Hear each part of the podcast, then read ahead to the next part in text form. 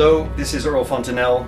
You are listening to the SHWEP, the Secret History of Western Esotericism podcast, and we are speaking with Jairus, a man with only one name, who wrote an intriguing book called North about all manner of int- very interesting linked themes. And let's just talk about it. Thanks for coming down. No problem. It's great to be here. Um, what's North about? So, uh, in summary, it's a history of cosmology, uh, looking specifically at the at cosmology as we've um, understood it in our culture for, um, I guess you know, for about fifteen hundred years until the Copernican revolution, uh, geocentric cosmology, and specifically that kind of cosmology from a spiritual angle. So thinking of uh, Earth as central and uh, there being a kind of imagined axis or um, or on the apparent axis of the Earth's rotation, um, there being uh, envisioned um, some kind of sacred um, uh, axis, such as a tree or a pole or whatever, which bridges heaven and earth, basically. Um, and initially, it was about that. Uh, I considered the that kind of cosmology as having very deep roots because it's uh, simplistically very intuitive from from actual experience, and my idea was that that that kind of emphasis on lived experience would have been uh, very ancient, and so we would have had this cosmology in some sense uh, going very far back. And um, but in the end, it turned out to be uh, not such a simple story, and a lot of what what it became about was exploring how people would have seen the world before geocentric cosmology. Mm. So one of the things you do in the book that I really enjoyed was you sort of debunk some some bullshit. You discovered some bullshit on the way, which might have been bullshit that set you on the right track in the first place. But then it ended up you're like, no, this is just wrong. So one you have Eliade with his claims about the primordial polar blah blah. So tell us, walk us through that because that's So- really intriguing. Yeah, that was that was a, um, a a real pivot for the whole project because I like how you did that pivot. Ah, well, yeah, it's uh, just comes naturally these days. Yeah. I had to, in, in discovering this falsehood or kind of scholarly problem in Eliade's work, I had to almost do a kind of 180 degree turn in my research. My initial fascination out of crazy drug experiences and dreams was this fascination with the image of the sky as a vortex, pivoting on the pole star, or um, if you happen to have a pole star in your era, and the image of all the stars circling around this central point, and in my imagination, that being imagined to go faster and faster, and there being a kind of vortex that would suck you up into some unknown other world, heaven, or whatever. So I was fascinated with this, and I was fascinated with the apparent traces of it in shamanic cultures. Say, I mean, certainly I was picking this up from Eliade's book on shamanism, Siberian uh, shamanic traditions of, say, ascending up the smoke uh, from the fire through the hole in the top of the yurt, which was seen as a kind of microcosm of the sky's structure with a hole at the top that you would uh, go through. And there was this one story in Eliade's work that stuck in my mind, and as I started to work towards the idea of doing a book on this, that bit in Eliade was there in my mind, and I thought, ah, that's my route to ground my sense of this kind of uh, what I call polar cosmology really far back in the roots of human history.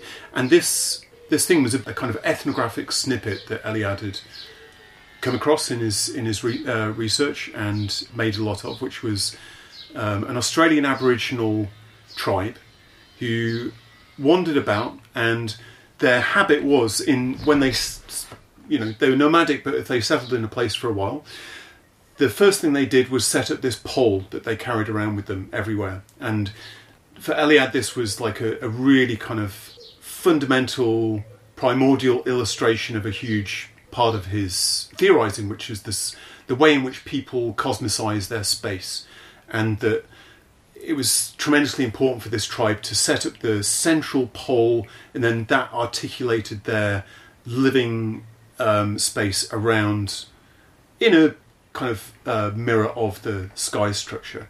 Although, obviously, as a side note, things are going to be a bit different in Australia. Yeah. I'm not quite sure of the kind of the star there. I don't, I don't know. But anyway, the punchline to the story is gives it a, a lot of heft. Is that this pole apparently broke at one point, Yeah. and the people in the tribe were so devastated they literally laid down and died. And Eliade used this as a, well. It's like you know this is such a crucial cosmological foundation of human being that people would like lay down and die when it's it's broken. Right.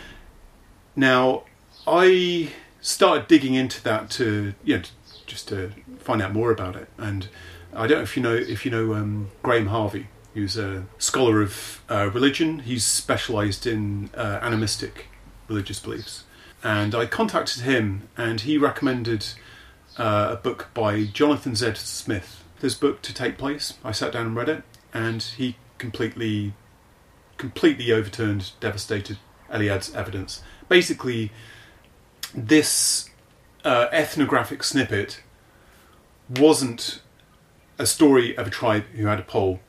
It was a story that Australian Aborigines told about a fictional tribe in the Dreamtime, and this was a, a kind of you know mythical Right. story, and people all laying down to die, all that kind of stuff. It's all uh, part of a story, and as part of uh, a very complex cycle of Dreamtime stories, it wasn't even a very important story within the cycle, and not only that, but the the story of the pole, um, the, and the story of the broken pole, is actually, as in a great many Aboriginal myths, a story told to account for a landscape feature. Right. There's a particular kind of jagged rock or so on, and it's said to be the broken pole of the blah blah blah.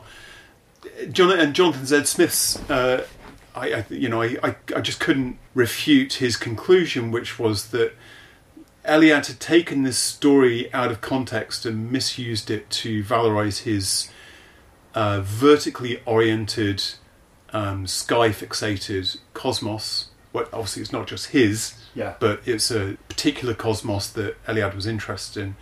And he had taken this Aboriginal snippet, uh, used it to impute this cosmos to Aboriginal culture, when in fact the Aboriginal focus was a kind of horizontal landscape based view of the world and uh, you know kind of demonstrated by the fact that their their primary concern is this landscape feature and their little kind of tale of the uh, the pole and the tribe or whatever is kind of secondary to their concern with the features of the landscape and the living hmm. presence of the ancestors in the in the landscape. So, so that yeah, that was a that was a huge upset for my the direction of my research. Yeah, I had to took a I don't know a few weeks of kind of like consideration, and I had to swallow my pride and abandon my direction and go somewhere else. So which is Yeah. what scholars do, what, what Yeah. good scholars do. So we shall, of course, be covering Eliade as part of Western esotericism Mhm. when the time comes in the SHWEP, because he's, though though very complex, you know, he's hanging out with Jung and Corbin and Scholem and all those guys at Eranos every year, and he, he comes from romantic fascist or quasi-fascist movement in his youth. He's taking a piece of scholarship he's read, totally misreading it, and creating, in a way, a new myth. Yeah, and I think it's important to point out what uh, Jonathan Smith highlighted, which was this was the only kind of primordial evidence of an axis mundi oriented cosmology. Uh, we're talking about you know kind of uh, hunter gatherer or kind of pre civilized uh, cultures. This was the only piece of evidence that that Eliade rallied, and and it, it was it was completely uh, hollow. It had no kind of foundation. So that's what interested me is that there was a to me looking at a lot of what you would call kind of traditionalist scholarship around kind of mythology and religion that world of Eranos and so on. There's some fantastic stuff there. There's also some really problematic things, and my sense of it at that time, I became I became aware of my sense of what I'd gathered from there was a sense of the world that was divided by the Copernican revolution as a kind of symbolic emblem of the of the uh, start of the modern world, and it was kind of like there's there's modernity, and then before that there's tradition, which kind of vaguely kind of like fades off into a primordial past, but there's a fundamental kind of continuity there, and that for them what tradition represented, what modernity overturned, is something that is essentially rooted in the mists of time as far back as you go. Yeah. You know, there's you know, there's obvious differences between, say, hunter gatherers and civilizations, but nothing compared to the differences between both of those and modernity because we've got this fundamental cleavage of history with the Copernican revolution. And obviously that's incredibly simplistic and I, I countered this with what I was aware was a, only a slightly less simplistic model, but hopefully it was a doorway into just further and further uh, awareness of complexity. So what I tried to introduce was the the idea of the agricultural revolution, the shift from hunter gatherers to agricultural sedentary life, being if we're going to take the Copernican revolution as a kind of you know turning point in, in history, this transition was just as important More. uh, if Surely not more. if not more. And then for me, this kind of created a three-stage model of history. Again, wildly simplistic, but just a, a kind of hopefully handy kind of way of being less simplistic than the traditional versus modern thing. Yeah. So yeah, I mean, there's a lot, lot of places to go off from that, but But you, what Um, you come up with is that the polar cosmos, Mm-hmm. which is something we find in Eliade, we find in a different way in Corbin. So you posit a tradition, and lo and behold, the tradition, the, no one's ever going to get pinned down on exactly what the content of the tradition is, which is very smart, but you can definitely say it's, oh, it's superior to all this other stuff. Mm-hmm. And it's how we're supposed to be, and it's how we were in our choice selected golden ages of the past, and everyone differs on that, but we can all agree that there was a golden age. Now, the problem becomes the agricultural revolution, because you argue, and I think you're spot on with this, all of these ways of thinking, and we can get into what that means, but for now, let's just say all of these ways of thinking are totally bound to sedentary, agricultural, even uh, literate mm-hmm. cultural forms mm-hmm. that I mean, for God's sake, they're transmitted mostly through books. Yeah. These these ideas, and we have very little reason to think that they're primordially human. So the idea of an axis mundi, for example, sounds kind of primordial, mm-hmm. but, but apparently not. Um, I mean, we can talk about Yggdrasil, the world tree. Maybe we can talk about lots of stuff, but even that is talking about early Indo-Europeans who are they're not hunter-gatherers anymore. That's for sure Yeah. or they're at least in the transition from being hunter gatherers to being pastoralists and so on and so forth, probably. Yeah. Yeah, so I mean, within the kind of simplistic uh, framework that I've put forward as a kind of practical tool, hopefully, it's really important, obviously, to, to bear in mind that there's uh, there's just so many so much differentiation when you really start to dig into it, and I think one of the yeah, sure, one of the things is uh, nomadism versus sedentism. Let's say, uh, I think this is this is hugely important for cosmology. Seems hugely important to me for um, when you're looking at the idea of a um, a cosmos which has a, a fixed, stable center around which everything turns. This is going to be more intuitively appealing to people who live in one place. But then, but then, o- okay, so let's bear in mind that um, we talk about hunter gatherers and think of them often or largely as nomadic. But we're learning more and more about sedentary hunter gatherers. Yeah. And uh, we were talking earlier about Göbekli Tepe. And that's that's the most famous archaeological kind of uh, instance of, I guess, where uh, hunter gatherers uh, staying in one place uh, has enabled this monumental architecture which we uh, associate with um, sedentary agricultural people, but it goes much further than that. Like, there's many, many instances uh, across what we would call the Mesolithic of hunter gatherers who have settled down. is very, very often near coasts or water sources where there's a lot of fish and you can just like kick back and fish and you Yeah. don't have to move. And then you get things like the Pacific Northwest coast cultures in America, which after Columbian colonization of America, when they were discovered, they were they were hunter gatherers. They they weren't farming, but they were very settled, and they'd built up a lot of these things, which, to a certain extent, I associate with settled agricultural uh, civilization, of like hierarchies and so on, but within a technically you know hunter gatherer way of life. So so that's you know just a huge kind of caveat about the complexities here. But I think there's still some mileage in, especially coming at all this from where I was coming at it when I started brewing ideas for the book, which is as someone who spent their twenties being interested in magic, mysticism, mythology, reading Eliade, being inspired by people like Terence McKenna, and I think this sense of a kind of cleavage between uh, hunter gatherer life and agricultural life. I think there's still a lot of mileage in going into that and thinking through exactly what it would mean. I mean, in terms of this cosmological orientation, there's actually a strange paradox involved here because one of the aspects of having, say, fixed cardinal points is that these became useful, as far as I can tell, as civilizations developed which from one angle are sedentary and uh, oriented around a, um, a fixed centre of a city or so on. But in another sense, as agricultural civilization started, this process began of exhausting resources. So you'd, you know, over over generations, you would kind of maybe exhaust the uh, soils in a certain area, and then you would relocate. You would go to another place and then uh, also between different centres there would be like big trade networks and what became useful there travelling over longer distances is to have this more fixed abstract cosmological set of reference points in order to orient yourself when you don't have your local landmarks Yeah. so there's this paradoxical thing of the the sense of a an abstract fixed cosmos, which is I think that's a uh, even though it's grounded in the embodied experience of the sun rising over there and setting over there, and you being in the middle.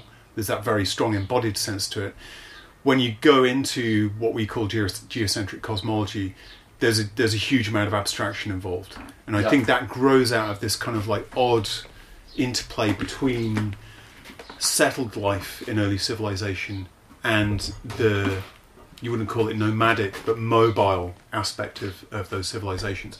Whereas if you would take a classically kind of nomadic uh, small scale hunter gatherer culture they would maybe be uh, constantly mobile th- through the year going back to this place and that place but within a region that might might be uh, you know might be 100 miles across or whatever but as they traveled around it staying in different places they would know that region really really really well. And they would orient themselves by landmarks not by the sky because they just they never traveled far enough to need the sky as a, a reference point. And I, so all this all this is to as a, a kind of to me as a kind of a practical backdrop for some of the more um, mythic or psychological or, or esoteric things um, which become important in what I would call like polar cosmologies. And the differences between those and hunter gatherers who might be nomadic but actually are uh, stationary within a, in another sense. And through that relate themselves most strongly to aspects of the landscape hills rocks streams so there's less of a sky focus and not to say that they, would- they, they would obviously have myths about the stars and, and so on and very often there would be tales of you know trance experiences traveling into the sky but i think the distinction between that kind of life and the affordances and the priorities that uh, come up through agricultural civilization. I think this is important to uh, get our bearings in what we might call a history of or, or an origins for the ascent tradition. Word. Um, it's interesting that in the Greek tradition, the journey for wisdom in our early sources is universally downwards Mhm. into the earth, Mhm. to the underworld. And this can be traced not very far back in the Greek tradition, just to Homer, where Odysseus goes to the underworld.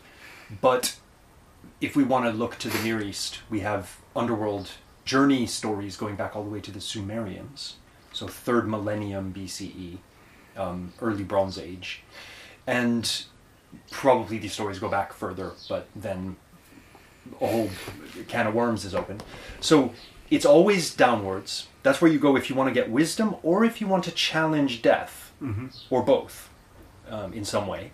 And as far as I can tell, the movement upward in the journey for wisdom in the Greek tradition comes with Plato. I Okay. can't. I don't know of any other journeys to the heavens. I mean, you have the Olympian gods. You always in in the old in the sort of common East Mediterranean worldview. You have a, basically a tripartite world of earth in the middle, heavenly realm above, Mhm. underworld below, with variations all over the place. But it's only in Plato's time that, so the fifth century, that mathematical developments in what we call Babylon are leading to really modeling the heavens, and you suddenly get these geocentric cosmoses. And in Plato's Republic, you have the cave image, which is an exact inversion of the traditional journey, catabasis journey for wisdom. Yeah. You're in the ground, Mhm. but you're in ignorance. Mhm. So you have to go up to Mhm. the see the sun to find wisdom. Then you go back down to try to free the other prisoners. Yeah. So it's a complete flip Yeah. of the traditional story, and that seems to have taken that journey, the journey upward as a journey for wisdom, or as the um, post-mortem journey of the dead as well. Sure. I one thing I'd like to ask is my sense of, and I think there's been hints of it when you've spoken in the podcast about that original descent. Around some of these traditions, aren't there transposals of the s- the sky and the underworld, and the idea of there being um, stars beneath the ground, beneath the earth? Yes. Now, I, I don't, I'm not quite sure how to phrase a question on this, but it, to ask it really simplistically, would you see that as a, a later transposal when the sky becomes important and then they're kind of explaining the importance of these underground journeys by, by sticking the stars there? Or would you think that there might be something in the very earliest underworld journeys where they're they're already kind of transposing there's an importance attached to the stars which is already there in their kind of placing stars under the under the ground I think it's the latter. okay yeah and I don't know why. I mean, I, one theory I've come across is that in your in your traditional three part cosmology, where the Earth is probably flat, in the the Middle Earth, where does the sun go at night? It goes to the underworld. Sure. Obviously, you see this in the bark of Ra in Mhm. Egyptian cosmology. You see this in the, the figure of Shamash, whom I've heard in some sources, though I'm not an expert on Near Eastern stuff at all, is not just the sun, but the the underworld sun. Mhm. He's the sun at night when it's you can't see it because it's under the earth. So it might be as simple as that. Like everyone knows that the the sun is in the underworld for half the day, kind of thing. yeah yeah Um, but in the Greek tradition, the idea of there being a connection between the underworld and a vision of the heavens definitely predates scientific cosmology and geocentrism because mm-hmm. we find it in we find hints of it in mystery traditions that are very old and then we find it in the orphic gold tablets the orphic lamellae which were buried with people which to be fair the ones we have mostly date no earlier than the 5th century but i don't think anyone wants to argue that they're deeply influenced by new cosmological ideas. They're they're rooted in old cosmological ideas. Yeah. And in those, they vary, but one of the things you, you do in the underworld is walk along, you take one path and not the other, because one path leads to forgetfulness. You don't drink from the river of Lethe, because you'll forget. You go and then you, you, you address the underworld gods, and you demand the waters of the well of Mnemosyne, mm-hmm. memory. Mm-hmm. And in order to do that, you, you say, I am a child of earth and the starry heaven. So you're calling on the heavens at the depths, at the deepest part, which I think is thematically at least linked with the underworld sun that we see in rather late accounts of mystery initiation in Apuleius, in Virgil, but again, ones that we think probably reflect earlier traditions. Yeah, sure. Yeah, um, and my my mind naturally is going kind of like further and further back, uh, and thinking of the painted caves of Spain and France, uh, Paleolithic painted caves, uh, places where there's you know obviously like very very scant evidence to work with, but you know good places to speculate around what might have uh, played out in in uh, transition from the Paleolithic to the Mesolithic and later that that may have kind of like given. I mean, uh, I'm thinking as I talk about this of uh, David Lew- Lewis Williams' books, um, The Mind in the Cave, which he specifically deals with the, the painted caves, and he uses the evidence from uh, South African rock art um, and uh, trance practices among South African hunter gatherers. And I think he extends a line in his book, Inside the Neolithic Mind, I think it is. I think the he joins his line of thought about kind of underworld descent experiences in the Paleolithic, in the painted caves, to Çatalhöyük, Neolithic Anatolian city, where I believe in the early parts of the construction of the city, the early levels, uh, and maybe later levels as well, but certainly earlier, all the rooms in the city, the doors were holes in the roof. So you go in to your house through a ladder in a hole in the roof, um, and then with it inside, those kind of uh, in temples where you go into through the hole in the roof. There's you know, bowls and statues and paintings that he sees as kind of analogous to or developments, lo- long-term developments of painted caves. Now, how, how all of this would play into by the time we get to Plato and descent experiences, who knows? It's purely speculation, but but you can see there's a possible thread there in uh, prehistory for for the descent experiences. I mean, I, I'll stress that my my kind of model of this emphasised the contrast between a vertical or vertically oriented cosmos and a horizontally oriented cosmos. Yeah. Um, so the descent would technically fall within the bounds of the vertical. It would be another kind of approach, and I guess it, there's an overlap there because you're technically going down. You're you're on the vertical axis still, but you're kind of going into the Earth. So it's there's less affordance for maybe the imaginations venturing out into very kind of like open, lofty, distant, abstract spaces.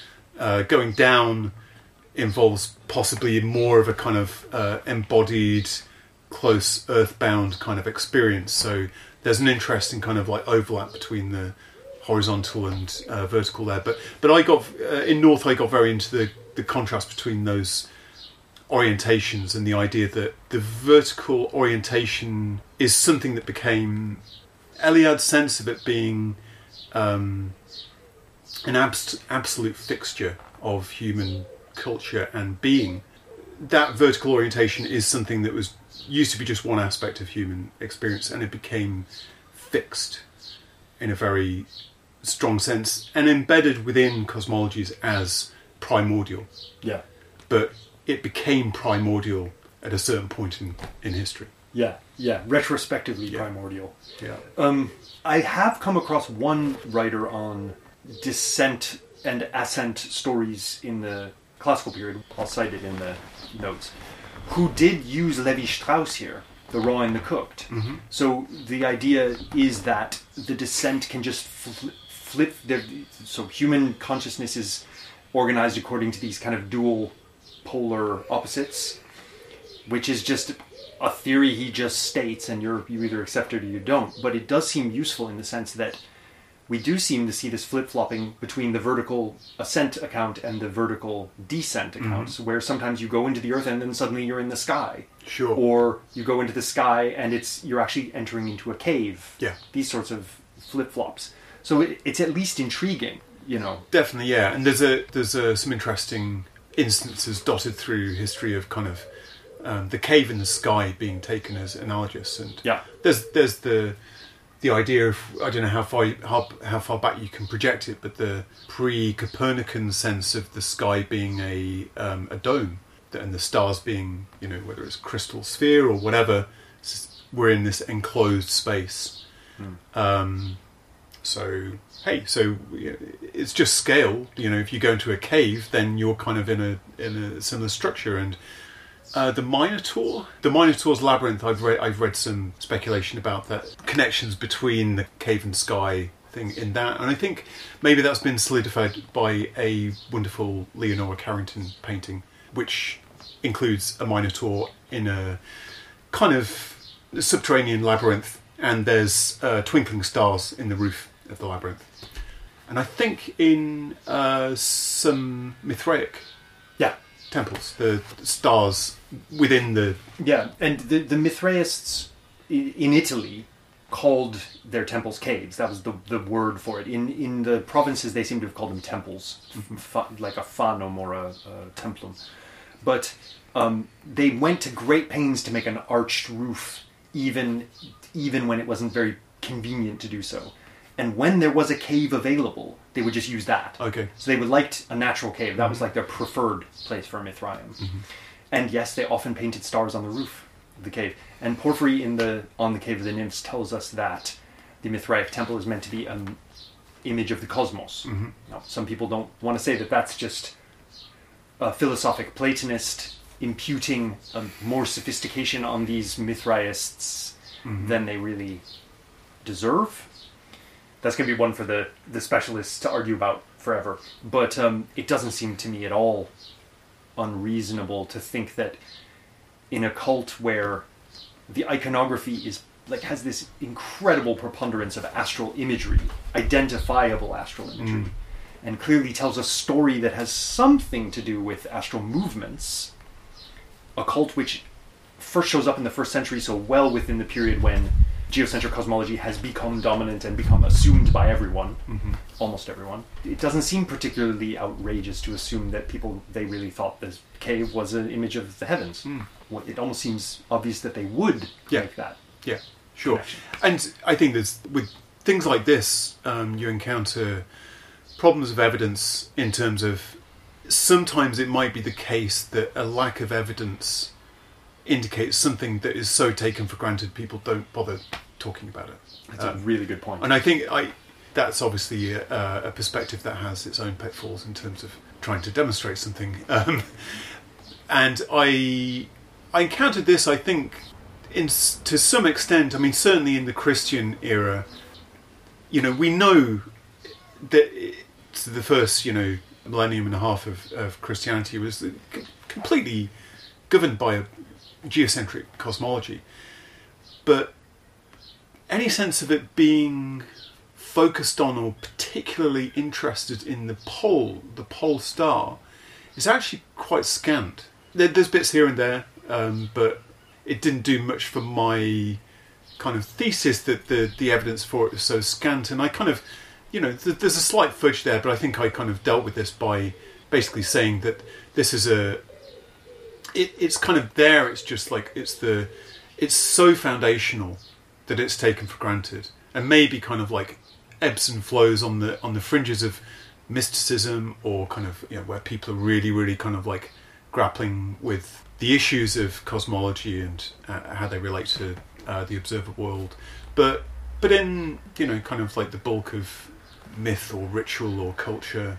Um, it, it's maybe just kind of not really there. It's just there's bits of folklore and whatever. So, I mean, this and this touches on something that I'm curious to talk about to, to, to hear what you have to say about it. And this is a, uh, I think it's something that I first picked up a perspective from Jocelyn Godwin's book Arktos, um, Right. and it pops up in the relatively limited literature about um, polar traditions is this idea of a contrast between polar and solar traditions. Um, And for me, I mean, my perspective was always just that I, I was never that interested in the sky as a, even though I was very interested in myth and prehistory and altered states and so on. The sky was never that interesting until I various things lured me towards looking into this idea of the the pole and there being something really uh, significant about that. And when I became interested in that, even though I was very very aware that kind of astrology is foundational for Western esotericism, and I'm like, I, I should, you know, I should study that more because it's the foundation of it all. Um, I never got round to it, and I always had this image of myself, kind of like facing north. It's very simple. There's this, there's this star up there that everything revolves around, and there's a few asterisms that are significant because of that. But that's kind of it, you know. And there's all this kind of like wealth of complexity behind me in the southern skies that most people in our in the in the Western tradition have been oriented towards. Yeah. Um, and I think so you're talking about the celestial equator and the ecliptic and the zodiac. so. Yeah, like uh, I think the word solar being a shorthand for that. Yeah. The sense that Western, not just esoteric tradition, but the Western religious mythical tradition, being very much kind of uh, focused on um, the planets and everything that goes on in the southern skies, and there's this kind of either it's a blind spot or or it's something that's kind of taken for granted, and or there being a kind of esoteric exoteric split going on. So I'm not sure I have a huge amount to say about it past that, but I, I was wondering if you do. In the um, maybe you were talking about the evidence of Mithraism and Yeah, well, there's there's a really intriguing. If you want to look for the significance of the pole in a Western tradition, look no further than high medieval, early modern Islamic world, where Sure, yeah. which Corbin documents and, and has really made famous. Like this, mm-hmm. the idea of the qutb, the, the pole, being both astronomically significant, but also being like a kind of spiritual rank that you can attain to, and it becomes you you can't even be the head of a Islamic empire without being having the pole mm-hmm. among your many titles, the pole of poles. Mm-hmm. So there, very clearly. But I mean, they have an, su- such an unbelievably complex astronomy astrology at that stage by the early modern period, and it also involves alchemy, and it also involves it Yeah. involves the sciences as a whole, talisman making, everything. Yeah. That you ha- you can have the solar and the polar both interacting with perfect, you know, happiness. You can have all this stuff. It's Yeah. just incredibly complicated. Which is another reason why we never get around to actually studying it right. Yeah. Just leave that for the specialists, nutters who are willing to put in the years of work to Yeah. understand this stuff. So if I want to try to find that elsewhere, it does become more kind of dribs and drabs. In the Mithras liturgy, so called, uh, which we have covered in the SHWEP, this work, which is our absolutely best source for a cosmic ascent ritual from antiquity, and maybe enables us to read other texts like the Hermetic Poimandres and the um, Ennead reveals the Ogdoad as also being ritual ascent texts because of the many similarities. But this is just unmistakably a ritual because it says, say these words, close your eyes, then you will see these planetary spheres, and then you must do this. And um, in this text, the, the really the culmination of it, and what is this text aimed at? It's aimed at the name of the the text is not the Mithras liturgy in the manuscript. It's a immortalization. That's what you're doing. Mm-hmm. You need to encounter Helios Mithras, and to do that, you need to do a lot of stuff. Then you need to make the gates of the heavens open, which again very much calls to mind this idea of the heavens as an architecture, like an arch mm. or a, a dome. Mm-hmm. And when that's opened, you will encounter the seven fates and the seven pole lords, who seem to be the seven stars, respectively, of Ursa Minor and Major. uh, both of them. They, I think they're both deemed to have seven stars each. Exactly. So this one is the the, the fates Mhm. who have the faces Ah, okay. of the faces of serpents are the stars of Ursa Minor. It's thought, and the pole lords who have the faces of bulls are the stars of Ursa Major, as we call these um, these constellations, the bears. And you encounter them before you encounter Helios Mithras, who's this sort of higher sun god above the lower sun. He's not the visible sun. He's a sort of transcendent aspect of the sun. And loads and loads of lore comes in in interpreting this this testimony. But what's really interesting is that that bit there you will find in line 662 to 678 in Betz's edition of the Mithras liturgy. Um, and we then learn that the god Helios Mithras that you see, that you encounter, is holding this uh, golden bull's shoulder on his shoulder. And we learn from the text that this shoulder is, quote, the bear that moves and turns the heavens. So this is clearly. This is like a, a little explanatory aside for the Greek audience who knows this constellation as the bear Yeah. the, the Egyptian audience knows this constellation as the bull's shoulder, Mm-hmm. as we know from Plutarch on Isis and Osiris 359d. So that's some polar stuff, right? The Mm-hmm. For pole sure. lords are there. You have to get past them to get to Helios Mithras, and he's Mm-hmm. holding a golden polar constellation on his shoulder. Yeah. Which is really, I know, I'm not sure what dates we're talking about here. And, uh, Second or third century. CE. and that's the dates of the evidence, and there would be no idea of how f- what they were drawing on, how far, far back that would go.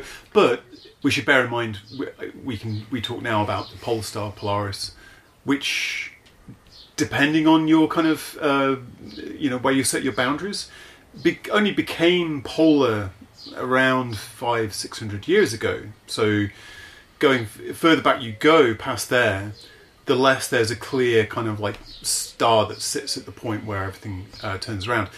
So, but clearly the uh, the polar structure of the sky would still strike people, obviously, and there being no particular star at that point makes the identifiable asterisms around that point even more significant. For and I sure. think I think that's where most of the interesting, uh, well, not just Western evidence, but particularly Western evidence of polar traditions or, or resonance or whatever, come from those asterisms, Ursa Minor and uh, Major.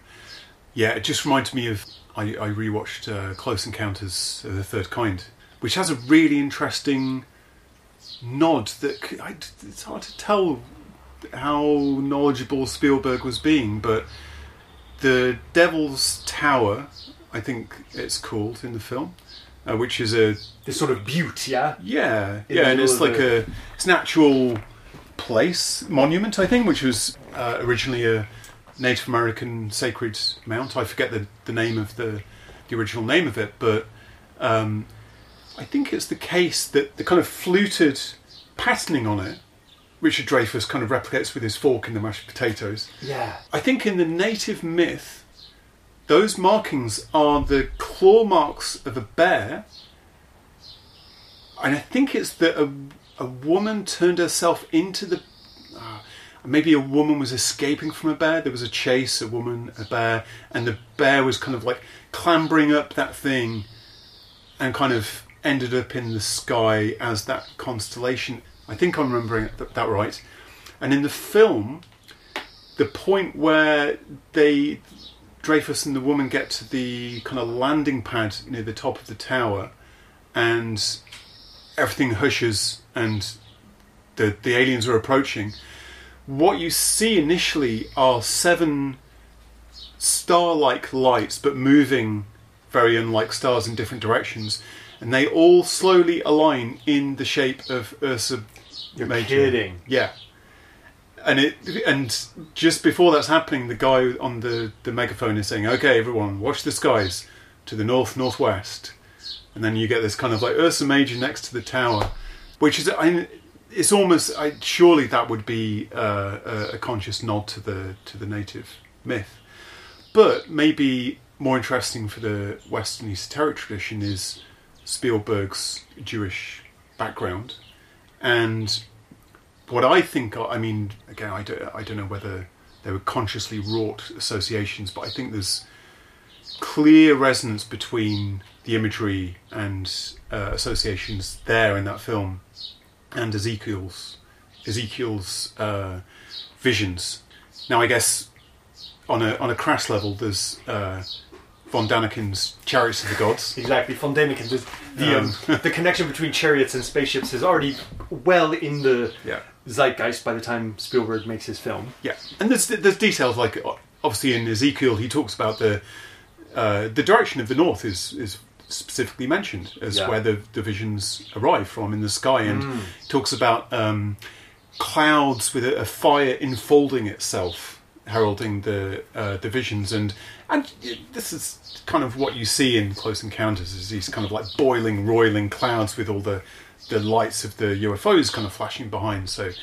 So I, I kind of think Close Encounters is kind of like a, a bit of a nod to the native myths and a bit of a nod to Ezekiel, where where there's these mentions of the importance of the northerly direction right there in the originary myths for a very very important ascent tradition Yeah. within Western esotericism. Yeah, within the West, Yeah, full stop. the yeah, because yeah. it's biblical, it's Jewish, and it's but it's it, crucially it's you know it's one of the main seeds for all this kind of apocalyptic ascent narrative that will will burst onto the scene Mm-hmm. in the Hellenistic period and beyond into the Middle Ages.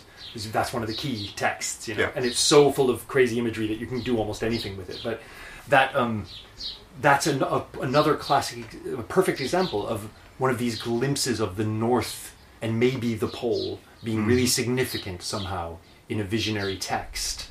But what do we make of that? You know? yeah, and I mean my I think one of my early encounters with all this was was what Geoffrey Ashe made of this in his book The Ancient Wisdom. I think he, I, I think it's the, the there's that and a follow up called Dawn Behind the Dawn, which are his books about the kind of like northerly oriented submerged tradition that he claims to be kind of like excavating from history.